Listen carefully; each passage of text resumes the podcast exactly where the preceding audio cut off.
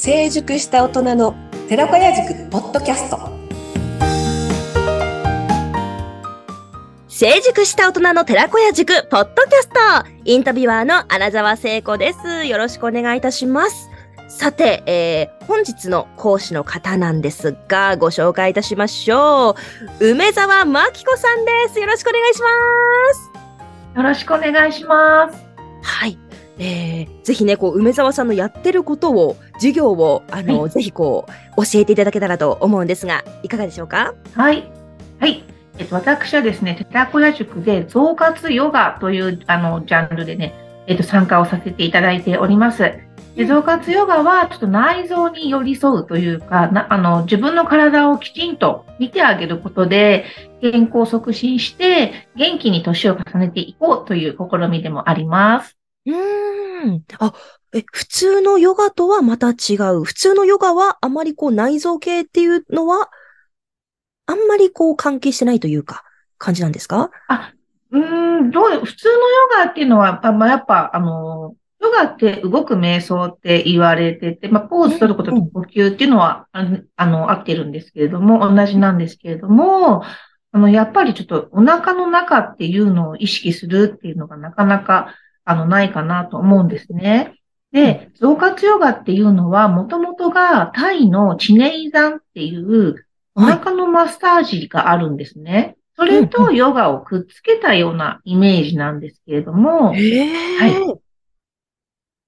で、あの、チネイさんでは、お腹に感情が溜まって、ネガティブな感情が溜まって、それが凝り固まって病気が出てくるよっていう考え方があるんですね。はい。それって多分、現代でいう自律神経失調症みたいなものかなって私はイメージしてるんですけれども、うんうんうん、やっぱりちょっとイライラが溜まってるとか、不安が溜まってるとか、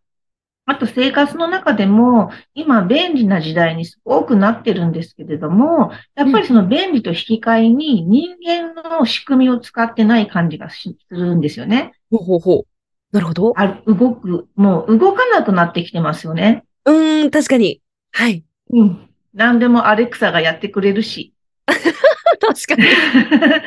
そう、でも、あの、考えなくてもスマホでピッピピッピ全部生産ができちゃったりとか、もう本当になんかいろんな動作が減ってきてしまっていると思うんですよ。やっぱ人間って動くことで血流を良くして、それでこう栄養とか酸素を運んでっていう動物なので、それが減ってくるとやっぱりちょっとあの支障をきたすかなっていうのはすごい感じているところなんですよ。うんうんうん、で、その先人の知恵というのをお借りして、やっぱりその自然に沿った生活、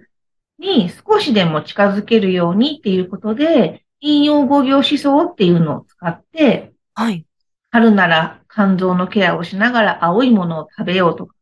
うんうんうん。なんか夏は赤いものを食べてとか。こう語行って全部色とか、あの全部決まってるんですね。感情も色も。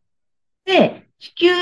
宇宙、地球っていうのが大宇宙としたら、人間は小宇宙っていうふうに表現してあって、地球で言うと、よくこう、星型で五行って木下土根水とかよく書いてある表があるんですけども、あれはなんか木が燃えて火になって、木が燃えて土になって、土が金を生んで、金が水を生むっていう、この自然のサイクル、エネルギーサイクルを表してて、それを人間の内臓に置き換えると、肝、心、脾、肺、腎って言って、まあ、肝臓の肝、心臓の心、あと、脾臓っていうのが、えっ、ー、と、胃袋、胃袋とか消化器系になるんですけども、あとは肺ですよね。肺、呼吸する肺と腎臓っていうふうに置き換えられるんですよ。季節によってそこを養生したりとか、あと症状を見ていって、ちょっと例えば肝臓側、肝のエネルギーが少し停滞してたらそこを揉みほぐしていったりとか、その経絡を刺激していってあげたりっていうのが増活ヨガに今のところなってるんですね。なので、中医学というか、そっちも勉強して、はいはいはい。ちょっと冷えてる場合は、じゃあこう、こういう運動がいいかなっていうふうに、あと呼吸法ですよね。あの、やっぱり内臓ってお腹の中なので、そこを呼吸でこうやって動かしてあげないと、内臓さんギューって固まっちゃうんですよ。うんでも今の人って、すごい呼吸が浅いんですよね。うんうん。例えば今スマホとかパソコンをやる姿勢で深呼吸してみてくださいって言われたら結構苦しくないですか？そうですね。やりづらい。でこのはい肩を一回ぐるっと回して、トンって後ろに落とした状態で深呼吸すると、うんうんうん。すごく入ってくると思うんですよ。スッと入ってきます。入ってきますよね。はいでも、今って大体の方がパソコン、スマホでずっとこの体勢で、呼吸が浅い上にマスクをしてますよね。そうですね。うん。そう。そうすると酸素が全然入っていかないじゃないですか。うんうん。で、酸素が入っていかないと、やっぱりここ巡り悪くなりますよね。必必要なものが入ってきてないから。はいはいはい。うん。なんかそういうことを学びながら、ちょっとうんちくでね、レッスンではうんちくで言いながら、例えば今だったら、あの、暦の上では春になっているので、はい肝のエネルギー、肝臓とか胆のの経絡とかを意識した動きをしながら、五行のバランスをとっていくっていう感じでレッスンを進めてるんです。うんんこれが季節によって変わっていくと、夏、秋、冬ってなってくると、その季節ごとにやっぱり養生も変わってきて、で、その色とか味とかも、匂いとかもこう5行で分けられているので、ちょっとそこに、あの、フォーカスしながら、レッスンを進めていくっていうのが、同活ヨガなんですよね。えー普通のヨガも、そう、もちろん全然、あの、いいんですけども、はいちょっとオンラインでやるときに私がちょっと普通のヨガ結構怖いなっていうのがあって、なんか、あの、リアルで普通のヨガのレッスンも前にしてたんですけうんど、うん結構なんかこう、よインストラクターと同じ格好をしようとして無理する人とかいらっしゃるんですよ。はい。そうすると結構怪我とかね、オンラインでされても嫌なので、うんうんうん。もう少し敷居が低くて、で、あの、運動不足の方でも、年配の方でもできるような、まあ、呼吸ベースと最低限の土台作りのレッスンっていうのを目指してます。ああ、なるほどです。ありがとうございます。えはい。ちなみにその、マキコさんが、えっと、うんこの寺子屋塾の講師にこう参加しようと思ったきっかけとか理由っていうものは何なんでしょうか？はい。えっ、と、私はですね、その塾長である稲泉さんが、やっぱり健康に年を重ねて楽しんで学ぶ力、楽しむ力っていうところを目指してるっていうのに共感をしまして、で、ちょっとあの、うちの父の方がですね、運動全然してなくって、で、まあ病気もしたりして、今76なんですけども、まあ、あの、体が硬くて、股関節も硬くてよく転ぶとか、ジャケット着るのがすごい大変っていう姿を見ていて、うんうん。その、すごいアクティブに、こう、体を動かさなくてもいいけど、やっぱりちょっとした土台の運動っていうのは、もうこれからそれぞれがセルフケア、セルフメンテナンスをするのが絶対必要な時代なんじゃないかなって感じたからなんですよ。うんでうんその上に、じゃあマッサージに行こうとか、なんかこう整体に行こうとかっていうのはその土台の上にあればいいんだけど、その土台の自分でセルフケアをするってとこがなくって突然整体とかマッサージとかだと、なんだろう、そこがなくなったらゼロになっちゃうじゃないですか。うんうん。はい。でも自分の体って結局自分が一生持っていくもの、自分でケアしないとやっぱりいけないことで、で、それをやっぱ50代、60代のうちから毎日コツコツ続けていくことで、やっぱり維持ができるじゃないですか。で、やっぱり元気に年を重ねて、いくつになってもどこにでも出かけられる足腰を持っとくって、もうめちゃくちゃ大事だと思うんですよ。人生楽しむために。うん、はい。なので、寺子屋塾に参加して、私が少しでも、そこに貢献することができれば、という思いで参加をしました。稲稲荷泉さんの、えっ、と、考え方にも共感をして参加しました。はい。ああ、ありがとうございます。うんうん。なんか、その、やっぱりこう、塾長さんたちというか、あの、すごくエネルギッシュでパワフルで、うん。で、こう、うん一緒にいると、あの、私は今28なんですけれども、こう、やっぱこう、この成熟した大人の寺子屋塾というこうタイトルにもありますが、成熟した大人、ただの大人ではなくみたいな、ここが味噌なんだよっていうふうにこう、えー、おっしゃってたんですけれども、こう、はい自分の人生どうしようかと、これからどうしていこうかと考え始めた時から、こう、ちゃんとこう、大人というのは始まっていて、みたいな。うんうんうんうんねうん。一緒にいることで、なんか私も、はあ、どう生きていこうかしら、みたいな、あの、感じで、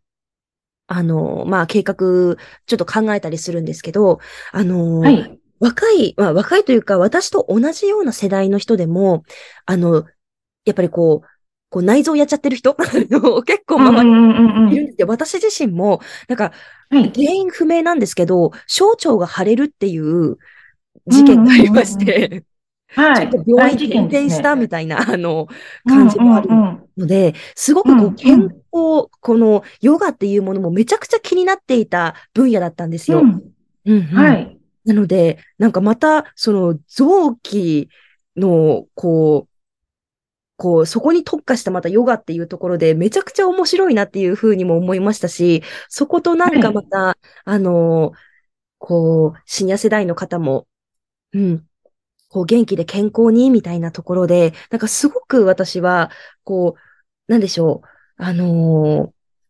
こう、若い人にもというか、若いからこそ今からでもなんかし知る方が、あのー増えて、なんか取り組む人が増えたらめちゃくちゃいいなっていうふうに聞いてて思いました。はい。はい、もうぜひですね、あの、私、今もう今年50になるんですけれども、50歳になると、私が、私の50年って半分くらいはアナログなんですよ。うんうんうんまだススマートフォンもなかった。二十歳過ぎてからガラケーを持つみたいな。うんうんうんアナログの時代が多かったって分は、やっぱり生まれた時はまだ運動量があったんですよね。歩くとか。はいはいあはい。のー電話とかも家に1台しかないから、うんちゃんと約束をして、何時何分にどこそこね、みたいなうん。あと、なんだろうな、電話もこの、プッシュ本の場所で10人ぐらい友達の番号は覚えてたりとか、あと電車とかもやっぱり自分に必要な電車とかを全部覚えてたりとか、うんうん。今使ってない機能多くないですか？はい。もう全部スマホで済んじゃうから、まあそういうとこもね、使ってないし、で、やっぱりこう図書館に行って物を調べたりとかもしてたけど、今全部ググって出てくる。いい面もあるし、デメリットもあるんだけど、あの、このたった50年の間でもものすごく体を使わなくなってるっていうところが、やっぱり私は今の、まあ、うちまだ息子8歳なんですけど、はい。まあ私が子供の頃と全然違うんですね。うん運動量とかも。だからやっぱそこを意識して、あの、なんで動かなきゃいけないかっていうのが、やっぱ血流良くするために動いてるんだよっていうちょっとマニアックなんですけど、